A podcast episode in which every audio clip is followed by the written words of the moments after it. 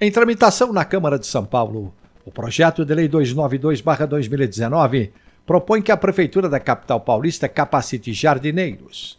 O objetivo é preparar os profissionais para que eles possam podar e cuidar das árvores da cidade. A matéria do vereador Ricardo Teixeira, do União.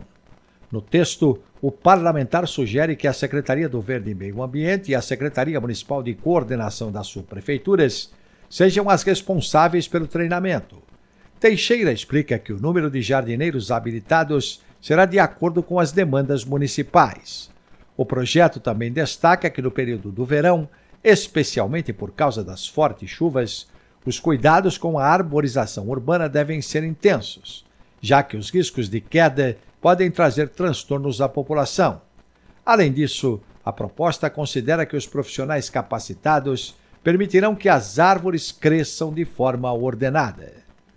A justificativa e os detalhes estão no portal da Câmara, no texto do jornalista Marco Calejo. sãopaulo.sp.leg.br